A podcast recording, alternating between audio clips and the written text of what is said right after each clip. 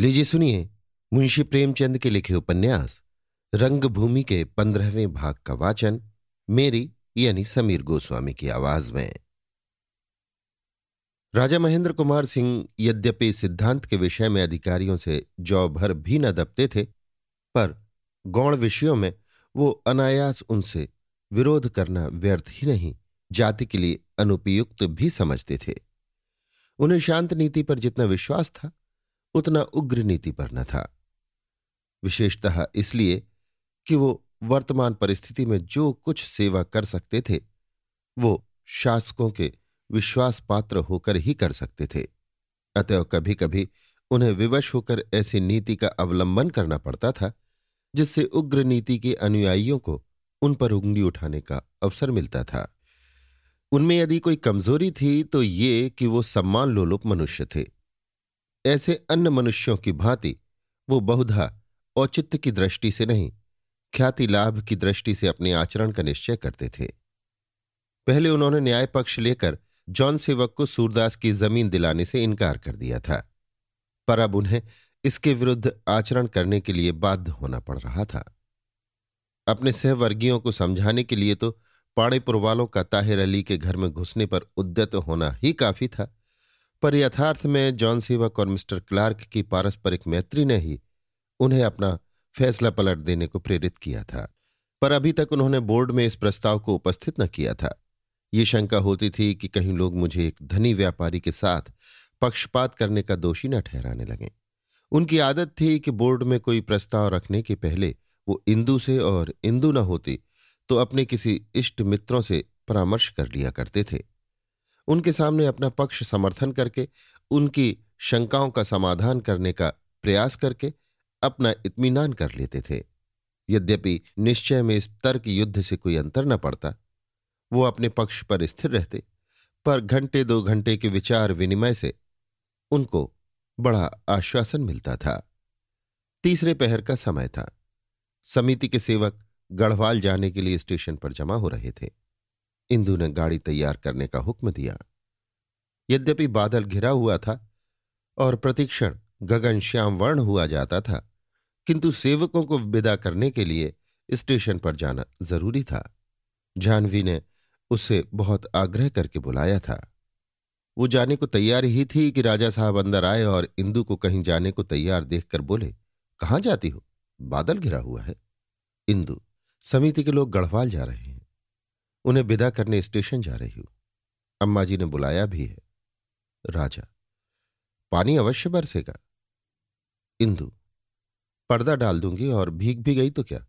आखिर वे भी तो आदमी ही हैं जो लोक सेवा के लिए इतनी दूर जा रहे हैं। राजा ना जा तो कोई हरज है? स्टेशन पर भीड़ बहुत होगी। इंदु, हरज क्या होगा? मैं जाऊँ या ना जाऊँ? वे लोग तो जाएँगे ही, पर दिल नहीं मानता। वे लोग घर बार छोड़कर जा रहे हैं, न जाने क्या क्या कष्ट उठाएँगे, न जाने कब लौटेंगे। मुझसे इतना भी ना हो कि उन्हें विदा कराऊं। आप भी क्यों नहीं चलते? राजा, विस्मित होकर, मैं? इंदु हाँ हाँ आपके जाने में कोई हराज है? राजा, मैं ऐसी संस्थाओं में सम्मिलित नहीं होता। इंदु, कैसी संस्थाओं में? राजा, ऐसी ही संस्थाओं में? इंदु क्या सेवा समितियों से सहानुभूति रखना भी आपत्तिजनक है? मैं तो समझती हूँ ऐसे शुभ कार्यों में भाग लेना किसी के लिए भी लज्जा या आपत्ति की बात नहीं हो सकती। राजा, तुम्हारी समझ में और मेरी समझ में बड़ा अंतर है। यदि मैं बोर्ड का प्रधान न होता, यदि मैं शासन का एक अंग न होता, अगर मैं एक रियासत का स्वामी न होता तो स्वच्छंदता से प्रत्येक सार्वजनिक कार्य में भाग लेता। वर्तमान स्थिति में मेरा किसी संस्था में भाग लेना इस बात का प्रमाण समझा जाएगा कि राज्य अधिकारियों को उससे सहानुभूति है। मैं ये भ्रांति नहीं फैलाना चाहता। सेवा समिति युवकों का दल है और यद्यपि इस समय उसने सेवा का आदर्श अपने सामने रखा है और वो सेवा पथ पर ही चलने की इच्छा रखती है, पर अनुभव ने सिद्ध कर दिया है कि सेवा और उपकार बहुधा ऐसे रूप धारण कर लेते हैं जिन्हें कोई शासन स्वीकार नहीं कर सकता और प्रत्यक्ष या अप्रत्यक्ष रूप से उसे उसका मूलोच्छेद करने के प्रयत्न करने पड़ते हैं। मैं इतना बड़ा उत्तरदायित्व तो अपने सिर नहीं लेना चाहता। इंदु तो आप इस पद को त्याग क्यों नहीं देते? अपनी स्वाधीनता का क्यों बलिदान करते हैं? राजा, केवल इसलिए कि मुझे विश्वास है कि नगर का प्रबंध जितनी सुंदरता से मैं कर सकता हूँ, और कोई नहीं कर सकता। नगर सेवा का ऐसा अच्छा और दुर्लभ अवसर पाकर मैं अपनी स्वच्छंदता की जरा भी परवाह नहीं करता। मैं एक राज्य का अधीश हूँ और स्वभावतः मेरी सहानुभूति सरकार के साथ है। जनवाद और साम्यवाद को संपत्ति से वैर है। मैं उस समय तक साम्यवादियों का साथ न दूँगा, जब तक मन में यह निश्चय न कर लूँ कि अपनी संपत्ति त्याग दूँगा। मैं वचन से साम्यवाद का अनुयायी बनकर कर्म से उसका विरोधी नहीं बनना चाहता। कर्म और वचन में इतना घोर विरोध मेरे लिए असह्य है। मैं उन लोगों को धूर्त और पाखंडी समझता हूँ जो अपनी संपत्ति को भोगते हुए साम्य की दुहाई देते फिरते हैं। मुझे समझ में नहीं आता कि सामदेव के पुजारी बनकर वो किस मुँह से विशाल प्रासादों में रहते हैं। मोटर बोटों में जल क्रीड़ा करते हैं और संसार के सुखों का दिल खोल कर उपयोग करते हैं। अपने कमरे से फर्श हटा देना और सादे वस्त्र पहन लेना ही साम्यवाद नहीं है। ये निर्लज धूर्तता है, खुला हुआ पाखंड है। अपनी भोजशाला के बचे खुचे टुकड़ों को गरीबों के सामने फेंक देना, साम्यवाद को मुँह चढ़ाना, उसे बदनाम करना है। ये कटाक्ष कुंवर साहब पर था। इंदु समझ गई, त्योरियाँ बदल गईं, किंतु उसने जब्त किया और इस अप्रिय प्रसंग को समाप्त करने के लिए बोली, मुझे देर हो रही है, तीन बजने वाले हैं। साढ़े तीन पर गाड़ी छूटती है। अम्मा जी से मुलाकात हो जाएगी। विनय का कुशल समाचार भी मिल जाएगा। एक पंथ दो काज होगा। राजा साहब, जिन कारणों से मेरा जाना अनुचित है, उन कारणों से तुम्हारा जाना भी अनुचित है। तुम जाओ या मैं जाऊँ, एक ही बात है। इंदु उसी पाँव अपने कमरे में लौट आई और सोचने लगी, ये अन्याय नहीं तो और क्या है? घोर अत्याचार। कहने को तो रानी हूँ, लेकिन इतना अख्तियार भी नहीं कि घर से बाहर जा सकूँ। मुझसे तो लौंडियाँ ही अच्छी हैं। चित्त बहुत खिन्न हुआ, आँखें सजल हो गईं। घंटी बजाई और लौंडी से कहा, गाड़ी खुलवा दे, मैं स्टेशन न जाऊँगी। महेंद्र कुमार भी उसके पीछे पीछे कमरे में आकर बोले, कहीं सैर क्यों नहीं कराती?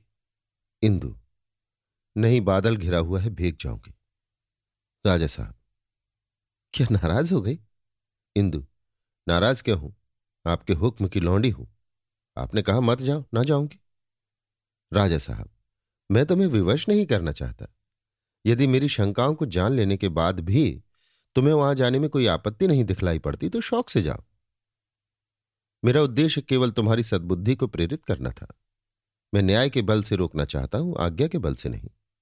बोलो, अगर तुम्हारे जाने में मेरी बदनामी हो तो तुम जाना चाहोगे? ये चिड़िया के पर काटकर उसे उड़ाना था।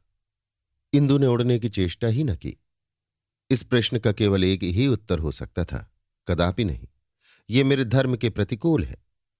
किंतु इंदु को अपनी परवशता इतनी अखर रही थी कि उसने इस प्रश्न को सुना ही नहीं, या सुना भी तो उस पर ध्यान न दिया। उसे ऐसा जान पड़ा, ये मेरे जले पर नमक छिड़क रहे हैं। अम्मा अपने मन में क्या कहेंगी? मैंने बुलाया और नहीं आई। क्या दौलत की हवा लगी? कैसे क्षमा याचना करूँ? यदि लिखूं अस्वस्थ हूँ तो वो एक क्षण में यहाँ आ पहुंचेंगी और मुझे लज्जित होना पड़ेगा। अब तक तो वहाँ पहुँच गई होती। प्रभु सेवक ने बड़ी प्रभावशाली कविता लिखी होगी। दादाजी का उपदेश भी मार्के का होगा। एक एक शब्द अनुराग और प्रेम में डूबा होगा। सेवक दल वर्दी पहने कितना सुंदर लगता होगा। इन कल्पनाओं ने इंदु को इतना उत्सुक किया कि वो दुराग्रह करने को उद्दत हो गई। मैं तो जाऊँगी। बदनामी नहीं, पत्थर होगी। ये सब मुझे रोक रखने के बहाने हैं। तुम डरते हो। अपने कर्मों के फल भोगो। मैं क्यों डरू? मन में ये निश्चय करके उसने निश्चयात्मक रूप से कहा, आपने मुझे जाने की आज्ञा दे दी है, मैं जाती हूँ। राजा ने भग्न हृदय होकर कहा, तुम्हारी इच्छा, जाना चाहती हो शौक से जाओ इंदु चली गई तो राजा साहब सोचने लगे, स्त्रियाँ कितनी निष्ठुर, कितनी स्वच्छंदता प्रिय, कितनी मानशील होती हैं। चली जा रही है, मानो मैं कुछ हूँ ही नहीं। इसकी जरा भी चिंता नहीं कि हुक्काम के कानों तक ये बात पहुंचेगी तो वो मुझे क्या कहेंगे? समाचार पत्रों के संवाददाता ये वृतांत अवश्य ही लिखेंगे। और उपस्थित महिलाओं में चतारी की रानी का नाम मोटे अक्षरों में लिखा हुआ नज़र आएगा। मैं जानता हूँ कि इतना हट करेगी तो मना ही क्यों करता? खुद भी साथ जाता।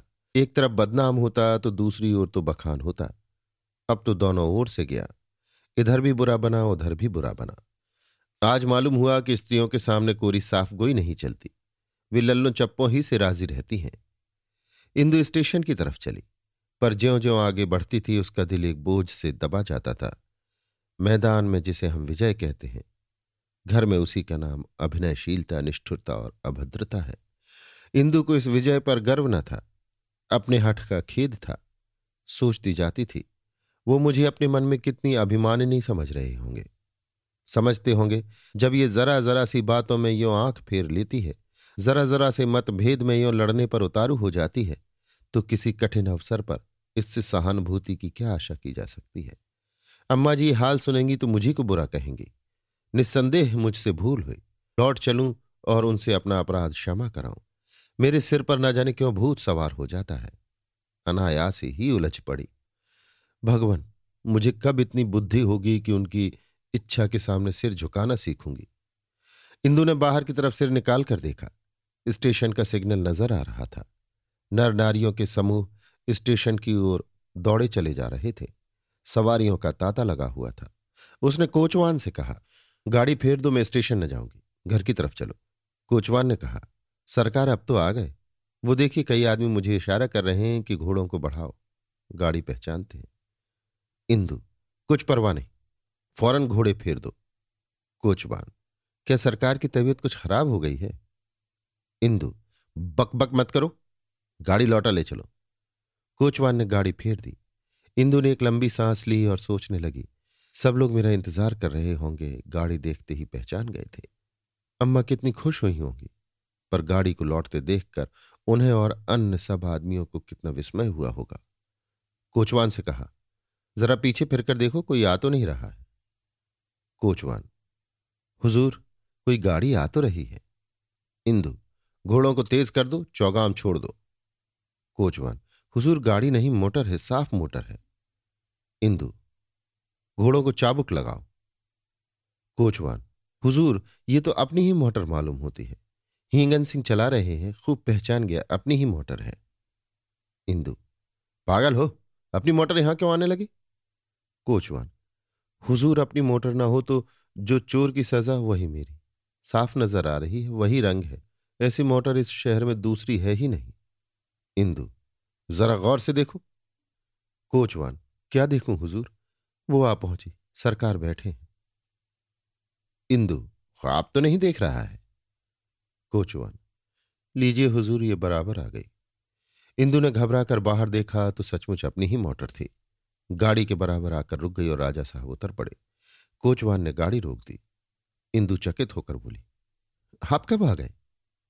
राजा, तुम्हारे आने के पाँच मिनट बाद मैं भी चल पड़ा। इंदु, रास्ते में तो कहीं नहीं दिखाई दी राजा, लाइन की तरफ़ से आ रहा हूँ। इधर की सड़क खराब है। मैंने समझा जरा चक्कर तो पड़ेगा, मगर जल्द पहुंचूँगा। तुम स्टेशन के सामने से कैसे लौट आई? क्या बात है? तबीयत तो अच्छी है? मैं तो घबरा गया। आओ, मोटर पर बैठ जाओ। स्टेशन पर गाड़ी आ गई है, दस मिनट में छूट जाएगी। लोग उत्सुक हो रहे हैं। इंदु, अब मैं न जाऊँगी। आप तो पहुँच ही गए थे। राजा, तुम्हें चलना ही पड़ेगा। इंदु, मुझे मजबूर न कीजिए, मैं न जाऊँगी। राजा, पहले तो तुम यहाँ आने के लिए इतनी उत्सुक थी। अब क्यों इनकार कर रही हो? इंदु, आपकी इच्छा के विरुद्ध आई थी। आपने मेरे कारण अपने नियम का उल्लंघन किया है तो मैं किस मुँह से वहाँ जा सकती हूँ? आपने मुझे सदा के लिए शालीनता का सबक दे दिया। राजा, मैं उन लोगों से तुम्हें लाने का वादा कराया हूँ। तुम न चलोगी तो मुझे कितना लज्जित होना पड़ेगा। इंदु, आप व्यर्थ इतना आग्रह कर रहे हैं। आपको मुझसे नाराज़ होने का यह अंतिम अवसर था। अब फिर इतना दुस्साहस न करूँगी। राजा इंजन सीटी दे रहा है। इंदु, ईश्वर के लिए मुझे जाने दीजिए। राजा ने निराश होकर कहा, जैसी तुम्हारी इच्छा। मालूम होता है हमारे और तुम्हारे ग्रहों का कोई मौलिक विरोध है, जो पग पग पर अपना फल दिखलाता रहता है। ये कहकर वो मोटर पर सवार हो गए और बड़े वेग से स्टेशन की तरफ़ चले। बग्घी भी आगे बढ़ी। कोचवान ने पूछा, हुजूर गई क्यों नहीं? सरकार बुरा मान गए। इंदु ने इसका कुछ जवाब न दिया। वो सोच रही थी, क्या मुझसे फिर भूल हुई? क्या मेरा जाना उचित था? क्या वो शुद्ध हृदय से मेरे जाने के लिए आग्रह कर रहे थे? या एक थप्पड़ लगाकर दूसरा थप्पड़ लगाना चाहते थे? ईश्वर ही जाने वही अंतर्यामी है। मैं किसी के दिल की बात क्या जानूं? गाड़ी धीरे धीरे आगे बढ़ती जाती थी। आकाश पर छाए हुए बादल फटते जाते थे। पर इंदु के हृदय में छाई हुई घटा प्रतिक्षण और भी घनी होती जाती थी। क्या वस्तुतः हमारे ग्रहों में कोई मौलिक विरोध है, जो पग पग पर मेरी आकांक्षाओं को दलित करता रहता है? मैं कितना चाहती हूँ कि उनकी इच्छा के विरुद्ध एक कदम भी न रखूँ, किंतु ये प्रकृति विरोध मुझे हमेशा नीचा दिखाता है। अगर वो शुद्ध मन से अनुरोध कर रहे थे तो मेरा इनकार सर्वथा असंगत था। आह, उन्हें मेरे हाथों फिर कष्ट पहुँचा। उन्होंने अपनी स्वाभाविक सज्जनता से मेरा अपराध क्षमा किया और मेरा मान रखने के लिए अपने सिद्धांत की परवाह न की। समझे होंगे, अकेली जाएगी तो लोग ख्याल करेंगे। पति की इच्छा के विरुद्ध आई है, नहीं तो क्या वो भी ना आते। मुझे इस अपमान से बचाने के लिए उन्होंने अपने ऊपर इतना अत्याचार किया। मेरी जड़ता से वो कितने हताश हुए हैं। नहीं तो उनके मुँह से ये वाक्य कदापि न निकलता। मैं सचमुच अभाग्नि हूँ। इन्हीं विषाद में विचारों में डूबी हुई वो चंद्र भवन पहुँची और गाड़ी से उतरकर सीधी राजा साहब के दीवान खाने में जा बैठी। आँखें चुरा रही थी कि किसी नौकर चाकर से सामना न हो जाए।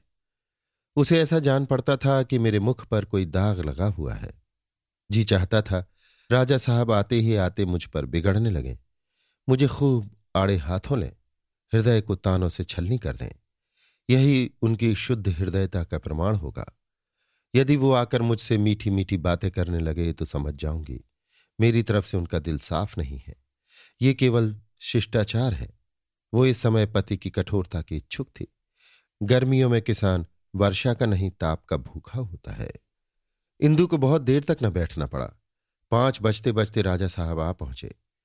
इंदु का हृदय धक धक करने लगा। वो उठकर द्वार पर खड़ी हो गई। राजा साहब उसे देखते ही बड़े मधुर स्वर से बोले तुमने आज जातीय उद्गारों का एक अपूर्व दृश्य देखने का अवसर खो दिया। बड़ा ही मनोहर दृश्य था। कई हज़ार मनुष्यों ने जब यात्रियों पर पुष्प वर्षा की तो सारी भूमि फूलों से ढक गई। सेवकों का राष्ट्रीय गान इतना भावमय, इतना प्रभावोत्पादक था कि दर्शक वृंद मुग्ध हो गए। मेरा हृदय जातीय गौरव से उछल पड़ता था। बार बार यही खेद होता था कि तुम न गई। यही समझ लो कि मैं उस आनंद को प्रकट नहीं कर सकता। मेरे मन में सेवा समिति के विषय में जितनी शंकाएँ थीं, वे सब शांत हो गईं। यही जी चाहता था कि मैं भी सब कुछ छोड़ छाड़ कर इस दल के साथ चला जाता। डॉक्टर गांगुली को अब तक मैं निरा बकवादी समझता था। आज मैं उनका उत्साह और साहस देखकर दंग रह गया। तुमसे बड़ी भूल हुई।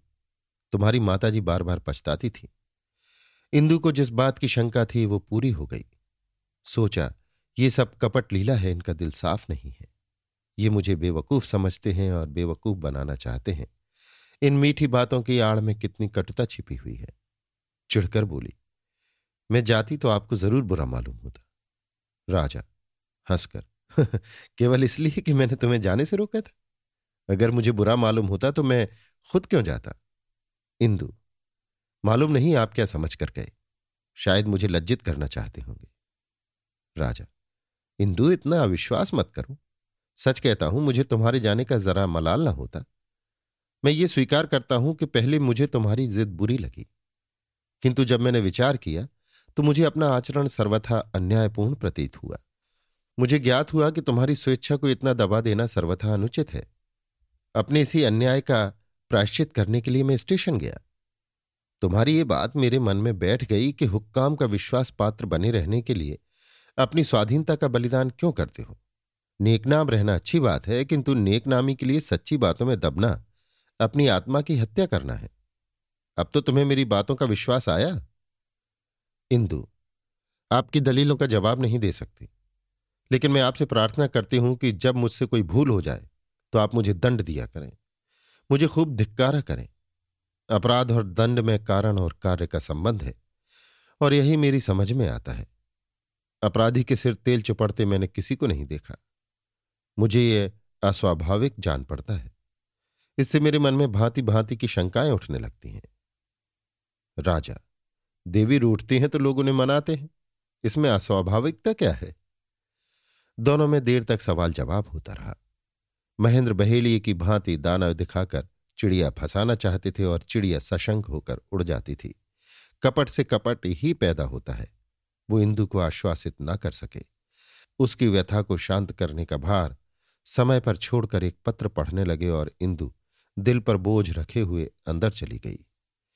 दूसरे दिन राजा साहब ने दैनिक पत्र खोला तो उसमें सेवकों की यात्रा का वृतांत बड़े विस्तार से प्रकाशित हुआ था। इसी प्रसंग में लेखक ने राजा साहब की उपस्थिति पर भी टीका की थी। इस अवसर पर म्यूनिसिपैलिटी के प्रधान राजा महेंद्र कुमार सिंह का मौजूद होना बड़े महत्व की बात है। आश्चर्य है कि राजा साहब जैसे विवेकशील पुरुष ने वहाँ जाना क्यों आवश्यक समझा। राजा साहब अपने व्यक्तित्व को अपने पद से पृथक नहीं कर सकते और उनकी उपस्थिति सरकार को उलझन में डालने का कारण हो सकती है। अनुभव ने यह बात सिद्ध कर दी है कि सेवा समितियाँ चाहे कितनी शुभेच्छाओं से भी गर्भित हों, पर कालांतर में वे विद्रोह और अशांति का केंद्र बन जाती हैं। क्या राजा साहब इसका जिम्मा ले सकते हैं कि ये समिति आगे चलकर अपनी पूर्ववर्ती संस्थाओं का अनुसरण न करेगी? राजा साहब ने पत्र बंद करके रख दिया और विचार में मग्न हो गए। उनके मुँह से बेअख्तियार निकल गया। वही हुआ जिसका मुझे डर था। आज क्लब जाते ही जाते मुझ पर चारों ओर से संदेहात्मक दृष्टि पड़ने लगेगी। कल ही कमिश्नर साहब से मिलने जाना है। उन्होंने कुछ पूछा तो क्या कहूँगा? इस दुष्ट संपादक ने मुझे बुरा चरका दिया। पुलिस वालों की भांति इस समुदाय में भी मुरवत नहीं होती। जरा भी रियायत नहीं करते। मैं इसका मुँह बंद रखने के लिए, इसे प्रसन्न रखने के लिए कितने यत्न करता हूँ। आवश्यक और अनावश्यक विज्ञापन छपवाकर इसकी मुट्ठियाँ गर्म करता हूँ। जब कोई दावत या उत्सव होता है तो सबसे पहले इसे निमंत्रण भेजता हूँ। यहाँ तक कि गत वर्ष म्यूनिसिपैलिटी से इसे पुरस्कार भी दिला दिया था। इन सब खातिरदारियों का ये उपहार है। कुत्ते की दुम को सौ वर्षों तक गाड़ रखो तो भी टेढ़ी की टेढ़ी। अब अपनी मान रक्षा क्यों कर करूँ? इसके पास जाना तो उचित नहीं। क्या कोई बहाना सोचूं? राजा साहब बड़ी देर तक इसी पसोपेश में पड़े रहे। कोई ऐसी बात सोच निकालना चाहते थे, जिससे हुक्काम की निगाहों में आबरू बनी रहे। साथ ही जनता के सामने भी आँखें नीची न करनी पड़े। पर बुद्धि कुछ काम न करती थी। कई बार इच्छा हुई कि चलकर इंदू से इस समस्या को हल करने में मदद लूँ। पर यह समझकर कि कहीं वो कह दे कि हुक्काम नाराज़ होते हैं तो होने दो। तुम्हें उनसे क्या सरोकार? अगर वे तुम्हें दबाएँ तो तुरंत त्यागपत्र भेज दो। तो फिर मेरे लिए निकलने का कोई रास्ता न रहेगा। उससे कुछ कहने की हिम्मत न पड़ी। वो सारी रात इसी चिंता में डूबे रहे। इंदु भी कुछ गुमसुम थी। प्रातःकाल दो चार मित्र आ गए और उसी लेख की चर्चा की। एक साहब बोले, मैं कमिश्नर से मिलने गया था तो वो इसी लेख को पढ़ रहा था और रह रहकर ज़मीन पर पैर पटकता था। राजा साहब के होश और भी उड़ गए। झट उन्हें एक उपाय सूझ गया। मोटर तैयार कराई और कमिश्नर के बंगले पर जा पहुँचे। यों तो महाशय राजा साहब का कार्ड पाते ही बुला लिया करते थे। आज अर्दली ने कहा, साहब एक ज़रूरी काम कर रहे हैं। मैम साहब बैठी हैं। आप एक घंटा ठहरें। राजा साहब समझ गए कि लक्षण अच्छे नहीं हैं। बैठकर एक अंग्रेज़ी पत्रिका के चित्र देखने लगे। वाह, कितने साफ़ और सुंदर चित्र हैं। हमारी पत्रिकाओं में कितने भद्दे चित्र होते हैं। व्यर्थी कागज़ लीप पोत कर खराब किया जाता है। किसी ने बहुत किया तो बिहारी लाल के भावों को लेकर एक सुंदरी का चित्र बनवा दिया और उसके नीचे उसी भाव का दोहा लिख दिया। किसी ने पद्मा करके कवित्व को चित्रित किया। बस इसके आगे किसी की अक्ल नहीं दौड़ती। किसी तरह एक घंटा गुजरा और साहब ने बुलाया। राजा साहब अंदर गए तो साहब की त्योरियाँ चढ़ी हुई देखी। एक घंटे के इंतज़ार से झुंझला गए थे। खड़े खड़े बोले, आपको अवकाश हो तो मैं कुछ कहूँ, नहीं तो फिर कभी आऊँगा। कमिश्नर साहब ने रुखाई से पूछा, मैं पहले आपसे यह पूछना चाहता हूँ कि इस पत्र ने आपके विषय में जो आलोचना की है, वो आपकी नज़र से गुजरी है? राजा साहब, जी हाँ, देख चुका हूँ। कमिश्नर, आप इसका कोई जवाब देना चाहते हैं? राजा साहब, मैं इसकी कोई ज़रूरत नहीं समझता। अगर इतनी सी बात पर मुझ पर अविश्वास किया जा सकता है और मेरी बरसों की वफादारी का कुछ विचार नहीं किया जाता तो मुझे विवश होकर अपना पद त्याग करना पड़ेगा। अगर आप वहाँ जाते तो क्या इस पत्र को इतना साहस होता कि आपके विषय में यही आलोचना करता? हरगिज नहीं। ये मेरे भारतवासी होने का दंड है। जब तक मुझ पर ऐसी द्वेषपूर्ण टीका टिप्पणी होती रहेगी, मैं नहीं समझ सकता कि अपने कर्तव्य का कैसे पालन कर सकूँगा। कमिश्नर साहब ने कुछ नरम होकर कहा, गवर्नमेंट के हर एक कर्मचारी का धर्म है कि किसी को अपने ऊपर ऐसे इल्ज़ाम लगाने का अवसर न दे। राजा साहब, मैं जानता हूँ, आप लोगों को ये किसी तरह नहीं भूल सकता कि मैं भारतवासी हूँ। इसी प्रकार मेरे बोर्ड के सहयोगियों के लिए ये भूल जाना असंभव है कि मैं शासन का एक अंग हूँ। आप जानते हैं कि मैं बोर्ड के मिस्टर जॉन सेवक को पाणीपुर की ज़मीन दिलाने का प्रस्ताव करने वाला हूँ। लेकिन जब तक मैं अपने आचरण से यह सिद्ध न कर दूँगा कि मैंने स्वतः बगैर किसी दबाव के, केवल प्रजा के हित के लिए यह प्रस्ताव उपस्थित किया है, उसकी स्वीकृति की कोई आशा नहीं है। यही कारण है जो मुझे कल स्टेशन पर ले गया था। कमिश्नर की बाछें खिल गईं, हंस हंसकर बातें करने लगा। राजा साहब, ऐसी दशा में क्या आप समझते हैं मेरा जवाब देना ज़रूरी है? कमिश्नर, नहीं नहीं, कभी नहीं। राजा साहब मुझे आपसे पूरी सहायता मिलनी चाहिए। कमिश्नर, मैं यथाशक्ति आपकी सहायता करूँगा। राजा साहब, बोर्ड ने मंजूर भी कर लिया तो मोहल्ले वालों की तरफ़ से फसाद की आशंका है। कमिश्नर, कुछ परवाह नहीं। मैं सुपरिंटेंडेंट पुलिस को ताकीद कर दूँगा कि वो आपकी मदद करती रहें। राजा साहब यहाँ से चले तो ऐसा मालूम होता था मानो आकाश पर चल रहे हैं। यहाँ से वो मिस्टर क्लार्क के पास गए और वहाँ भी इसी नीति से काम लिया। दोपहर को घर आए। उनके हृदय में यह ख्याल खटक रहा था कि इस बहाने से मेरा काम तो निकल गया। लेकिन मैं सूरदास के साथ कहीं ऐसी ज्यादती तो नहीं कर रहा हूँ कि अंत में मुझे नगरवासियों के सामने लज्जित होना पड़े। इसी विषय में बातचीत करने के लिए वो इंदु के पास आए और बोले, तुम कोई ज़रूरी काम तो नहीं कर रही हो? मुझे एक बात में तुमसे कुछ सलाह करनी है। इंदु डरी कि कहीं सलाह करते करते वाद विवाद न होने लगे। बोली, काम तो कुछ नहीं कर रही हूँ, लेकिन मैं आपको कोई सलाह देने के योग्य नहीं हूँ। परमात्मा ने मुझे इतनी बुद्धि ही नहीं दी। मुझे तो उन्होंने केवल खाने, सोने और आपको दिक करने के लिए बनाया है। राजा साहब, तुम्हारे दिक करने ही में तो मज़ा आता है। बतलाओ, सूरदास की ज़मीन के बारे में तुम्हारी क्या राय है? तुम मेरी जगह होती तो क्या करती? इंदु आखिर आपने क्या निश्चय किया? राजा साहब, पहले तुम बताओ, फिर मैं बताऊँगा। इंदु, मेरी राय में तो सूरदास से उनके बाप दादों की जायदाद छीन लेना अन्याय होगा। राजा साहब, तुम्हें मालूम है कि सूरदास को इस जायदाद से कोई लाभ नहीं होता? केवल इधर उधर के ढोर चरा करते हैं। इंदु, उसे ये इत्मीनान तो है कि ज़मीन मेरी है। मोहल्ले वाले उसका एहसान तो मानते ही होंगे। उसकी धर्म प्रवृत्ति पुण्य कार्य से संतुष्ट होगी। राजा साहब, लेकिन मैं नगर के मुख्य व्यवस्थापक की हैसियत से एक व्यक्ति के यथार्थ या कल्पित हित के लिए नगर का हज़ारों रुपए का नुकसान तो नहीं करा सकता। कारखाना खुलने से हज़ारों मजदूरों की जीविका चलेगी, नगर की आय में वृद्धि होगी। सबसे बड़ी बात यह है कि उस अमित धन का एक भाग देश में रह जाएगा, जो सिगरेट के लिए अन्य देशों को देना पड़ता है। इंदु ने राजा के मुँह की ओर तीव्र दृष्टि से देखा। सोचा, इसका अभिप्राय क्या है? पूंजीपतियों से तो इन्हें विशेष प्रेम नहीं है, ये तो सलाह नहीं, बहस है। क्या अधिकारियों के दबाव से इन्होंने ज़मीन को मिस्टर सेवक के अधिकार में देने का फैसला कर लिया है और मुझसे अपने निश्चय का अनुमोदन कराना चाहते हैं? इनके भाव से तो कुछ ऐसा ही प्रकट हो रहा है। बोली, इस दृष्टिकोण से तो यही न्याय संगत है कि सूरदास से वो ज़मीन छीन ली जाए। राजा साहब भाई, इतनी जल्दी पहलू बदलने की सनद नहीं। अपनी उसी युक्ति पर स्थिर रहो। मैं केवल सलाह नहीं करना चाहता, मैं ये देखना चाहता हूँ कि तुम इस विषय में क्या क्या शंकाएँ कर सकती हो, और मैं उनका संतोषजनक उत्तर दे सकता हूँ या नहीं। मुझे जो कुछ करना था कर चुका। अब तुमसे तर्क करके अपना इत्मीनान करना चाहता हूँ। इंदु, अगर मेरे मुँह से कोई अप्रिय शब्द निकल जाए तो आप नाराज़ तो ना होंगे। राजा साहब, इसकी परवाह न करो। जातीय सेवा का दूसरा नाम बेहयाई है। अगर जरा जरा सी बात पर नाराज़ होने लगे तो हमें पागल खाने जाना पड़े। इंदु, यदि एक व्यक्ति के हित के लिए आप नगर का अहित नहीं करना चाहते तो क्या सूरदास ही ऐसा व्यक्ति है जिसके पास दस बीघे ज़मीन हो? ऐसे लोग भी तो नगर में हैं, जिनके पास इससे कहीं ज़्यादा ज़मीन है। कितने ही ऐसे बंगले हैं जिनका घेरा दस बीघे से अधिक है। हमारे बंगले का क्षेत्र पंद्रह बीघे से कम ना होगा। मिस्टर सेवक के बंगले का भी पाँच बीघे से कम का घेरा नहीं है, और दादाजी का भवन तो पूरा एक गाँव है।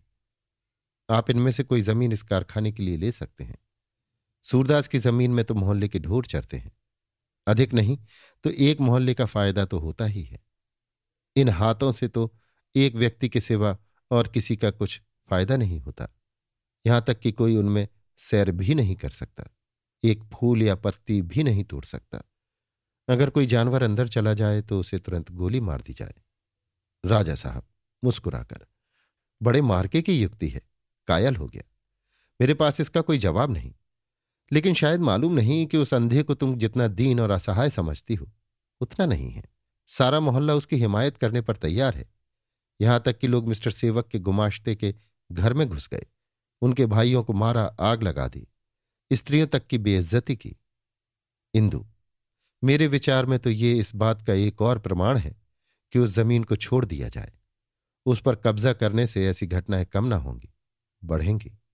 मुझे तो भय है कहीं खून खराबा ना हो जाए।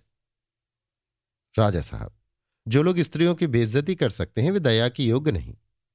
इंदु, जिन लोगों की ज़मीन आप छीन लेंगे, वे आपके पाँव ना सहलाएँगे। राजा साहब आश्चर्य है तुम स्त्रियों के अपमान को मामूली बात समझ रही हो। इंदु, फौज के गोरे, रेल के कर्मचारी, नित्य हमारी बहनों का अपमान करते रहते हैं। उनसे तो कोई नहीं बोलता। इसीलिए कि आप उनका कुछ बिगाड़ नहीं सकते। अगर लोगों ने उपद्रव किया है तो अपराधियों पर मुकदमा दायर कीजिए।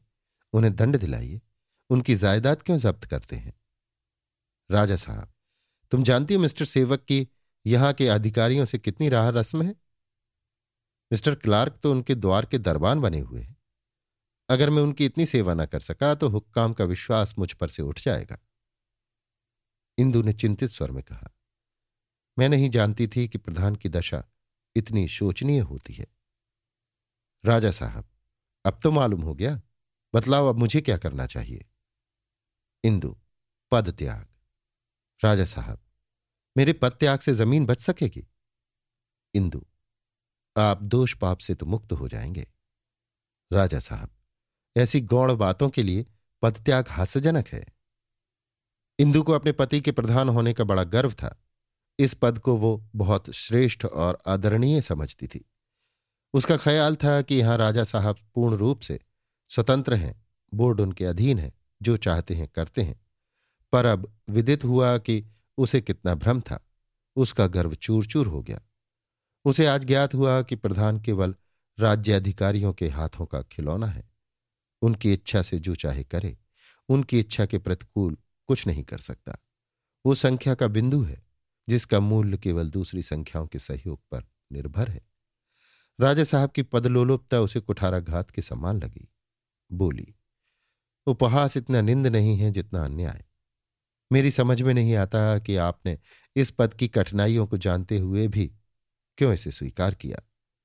अगर आप न्याय विचार से सूरदास की ज़मीन का अपहरण करते तो मुझे आपसे कोई शिकायत न होती।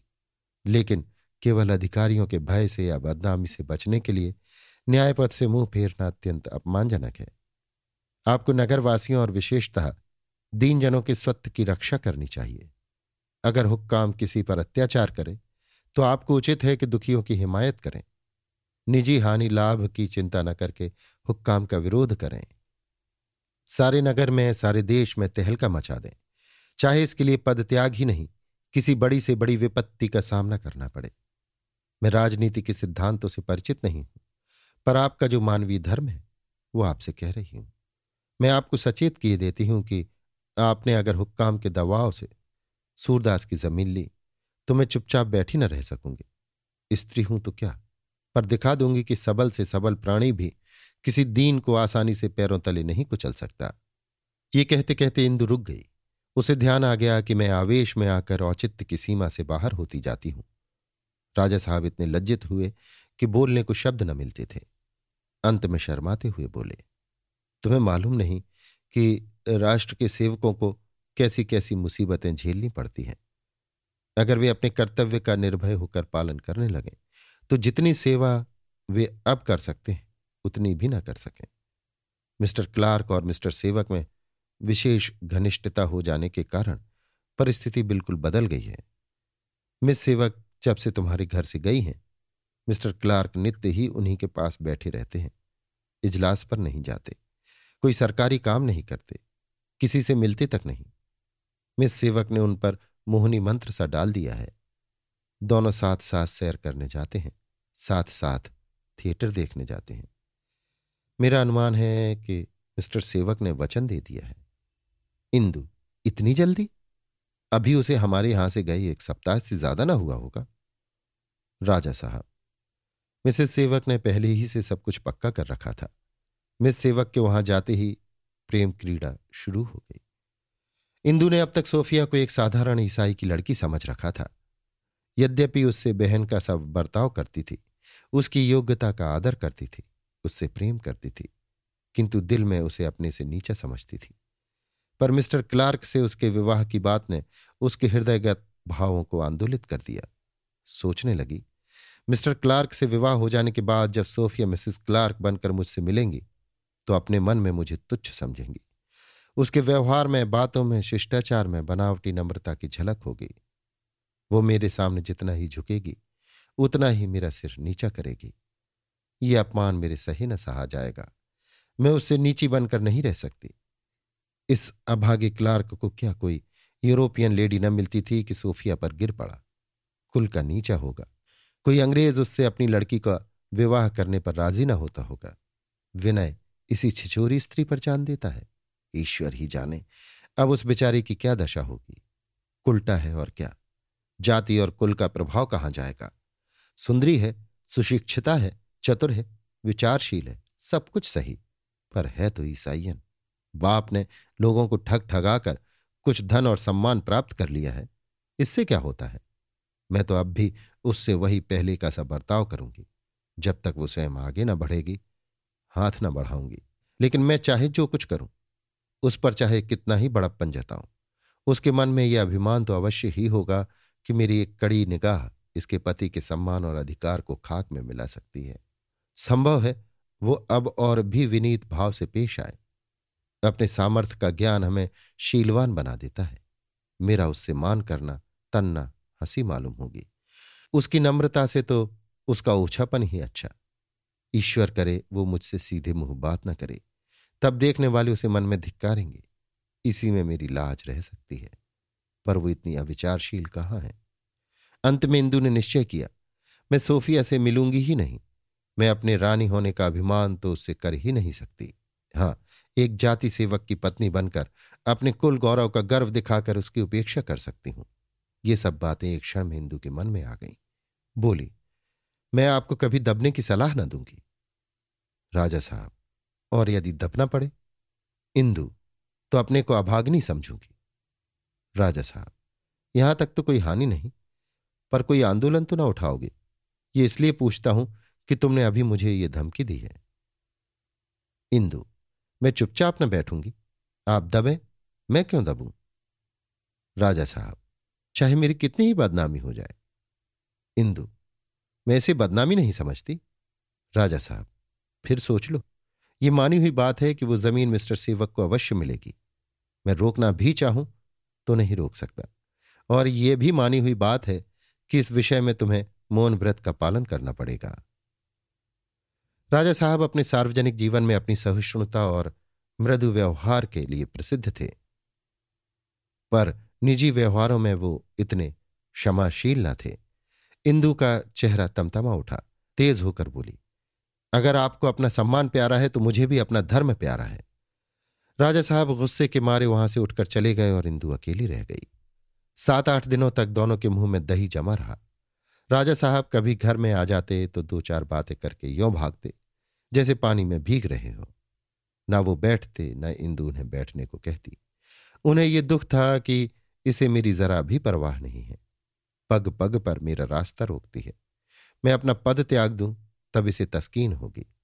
इसकी यही इच्छा है कि सदा के लिए दुनिया से मुँह मोड़ लूँ, संसार से नाता तोड़ लूँ। घर में बैठा बैठा राम नाम भजा करूँ। हुक्काम से मिलना जुलना छोड़ दूँ। उनकी आँखों में गिर जाऊँ, पतित हो जाऊँ। मेरे जीवन की सारी अभिलाषाएँ और कामनाएँ इसके सामने तुच्छ हैं।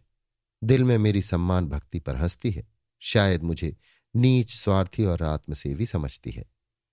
इतने दिनों तक मेरे साथ रहकर भी इसे मुझसे प्रेम नहीं हुआ। मुझसे मन नहीं मिला। पत्नी पति की हित चिंतक होती है। ये नहीं कि उसके कामों का मज़ाक उड़ाए, उसकी निंदा करे। इसने साफ़ कह दिया है कि मैं चुपचाप न बैठूँगी। न जाने क्या करने का इरादा है। अगर समाचार पत्रों में एक छोटा सा पत्र भी लिख देगी तो मेरा काम तमाम हो जाएगा।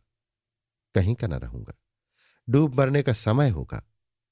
देखूँ, ये नाव कैसे पार लगती है। इधर इंदु को दुख था कि ईश्वर ने इन्हें सब कुछ दिया है। ये हाकिमों से क्यों इतना दबते हैं? क्यों इतनी ठकुर सुहाती करते हैं? अपने सिद्धांतों पर स्थिर क्यों नहीं रहते? उन्हें क्यों स्वार्थ के नीचे रखते हैं? जाति सेवा का स्वांग क्यों भरते हैं? वो भी कोई आदमी है जिसने मान अपमान के पीछे धर्म और न्याय का बलिदान कर दिया हो। एक वे योद्धा थे जो बादशाह के सामने सिर न झुकाते थे, अपने वचन पर अपनी मर्यादा पर मर मिटते थे। आखिर लोग इन्हें क्या कहते होंगे? संसार को धोखा देना आसान नहीं। इन्हें चाहे भ्रम हो कि लोग मुझे जाति का सच्चा भक्त समझते हैं। पर यथार्थ में सभी इन्हें पहचानते हैं। सब मन में कहते होंगे, कितना बना हुआ आदमी है।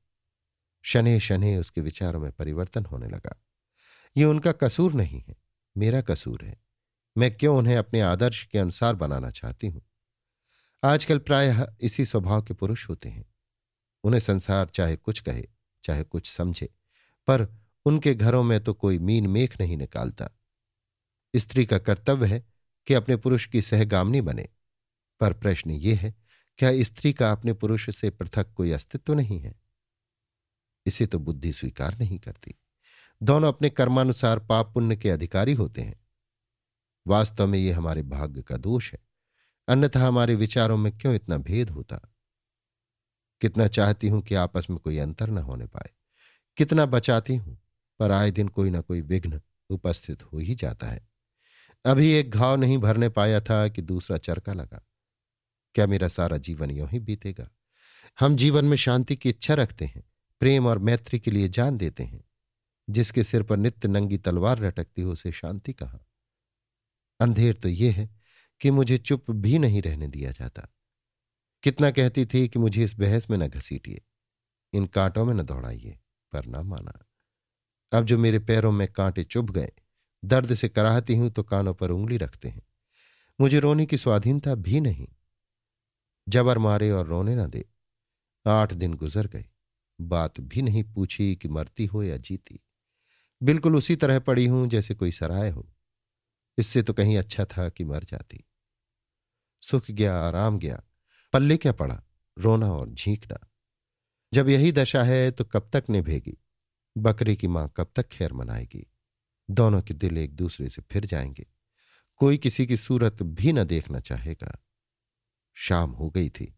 इंदु का चित्त बहुत घबरा रहा था।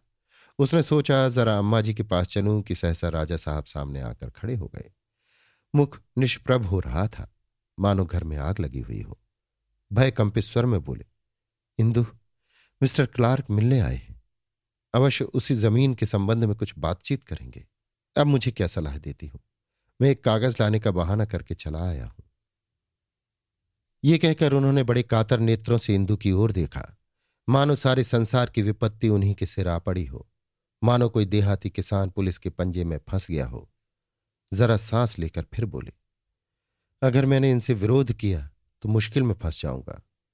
तुम्हें मालूम नहीं इन अंग्रेज़ हुक्काम के कितने अधिकार होते हैं। यो चाहूँ तो इसे नौकर रख लो। मगर इसकी एक शिकायत में मेरी सारी आबरू खाक में मिल जाएगी। ऊपर वाले हाकिम इसके खिलाफ मेरी एक भी न सुनेंगे। रईसों को इतनी स्वतंत्रता भी नहीं, जो एक साधारण किसान को है। हम सब इनके हाथों के खिलौने हैं। जब चाहें ज़मीन पर पटक कर चूर चूर कर दें। मैं इसकी बात दुलख नहीं सकता। मुझ पर दया करो। इंदु ने क्षमा भाव से देखकर कहा, मुझसे आप क्या करने को कहते हैं? राजा साहब यही किया तो मौन रहकर इस अत्याचार का तमाशा देखो। या मुझे अपने हाथों से थोड़ी सी संख्या दे दो। राजा साहब की इस कापुरुषता और विवशता, उनके भय विकृत मुखमंडल, दयनीय दीनता तथा क्षमा प्रार्थना पर इंदु करुणार्द्र हो गई। इस करुणा में सहानुभूति न थी, सम्मान न था। ये वो दया थी जो भिखारी को देखकर किसी उदार प्राणी के हृदय में उत्पन्न होती है। सोचा। इस भय का भी कोई ठिकाना है। बच्चे हवा से भी इतना न डरते होंगे। मान लिया क्लार्क नाराज़ ही हो गया तो क्या करेगा?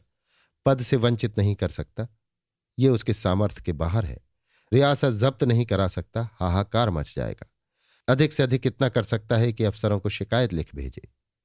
पर इस समय इनसे तर्क करना व्यर्थ है। इनके होश हवास ठिकाने नहीं है। बोली, अगर आप समझते हैं कि क्लार्क की अप्रसन्नता आपके लिए दुस्सह है। तो जिस बात से वो प्रसन्न हो, वही कीजिए। मैं वादा करती हूँ कि आपके बीच में मुँह न खोलूँगी। जाइए, साहब को देर हो रही होगी। कहीं इसी बात पर न नाराज़ हो जाए। राजा साहब इस व्यंग से दिल में ऐठ कर रह गए। नन्ना समूह निकल आया। चुपके से उठे और चले गए। वैसे ही, जैसे कोई गरज का बावला आसामी, महाजन के इनकार से निराश होकर उठे। इंदु के आश्वासन से उन्हें संतोष न हुआ। सोचने लगे, मैं इसकी नज़रों में गिर गया।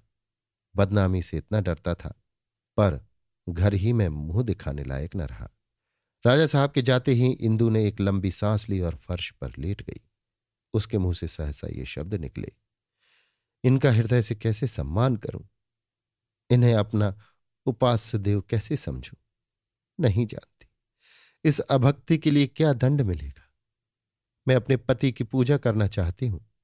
पर दिल पर मेरा काबू नहीं। भगवान, तुम मुझे इस कठिन परीक्षा में क्यों डाल रहे हो?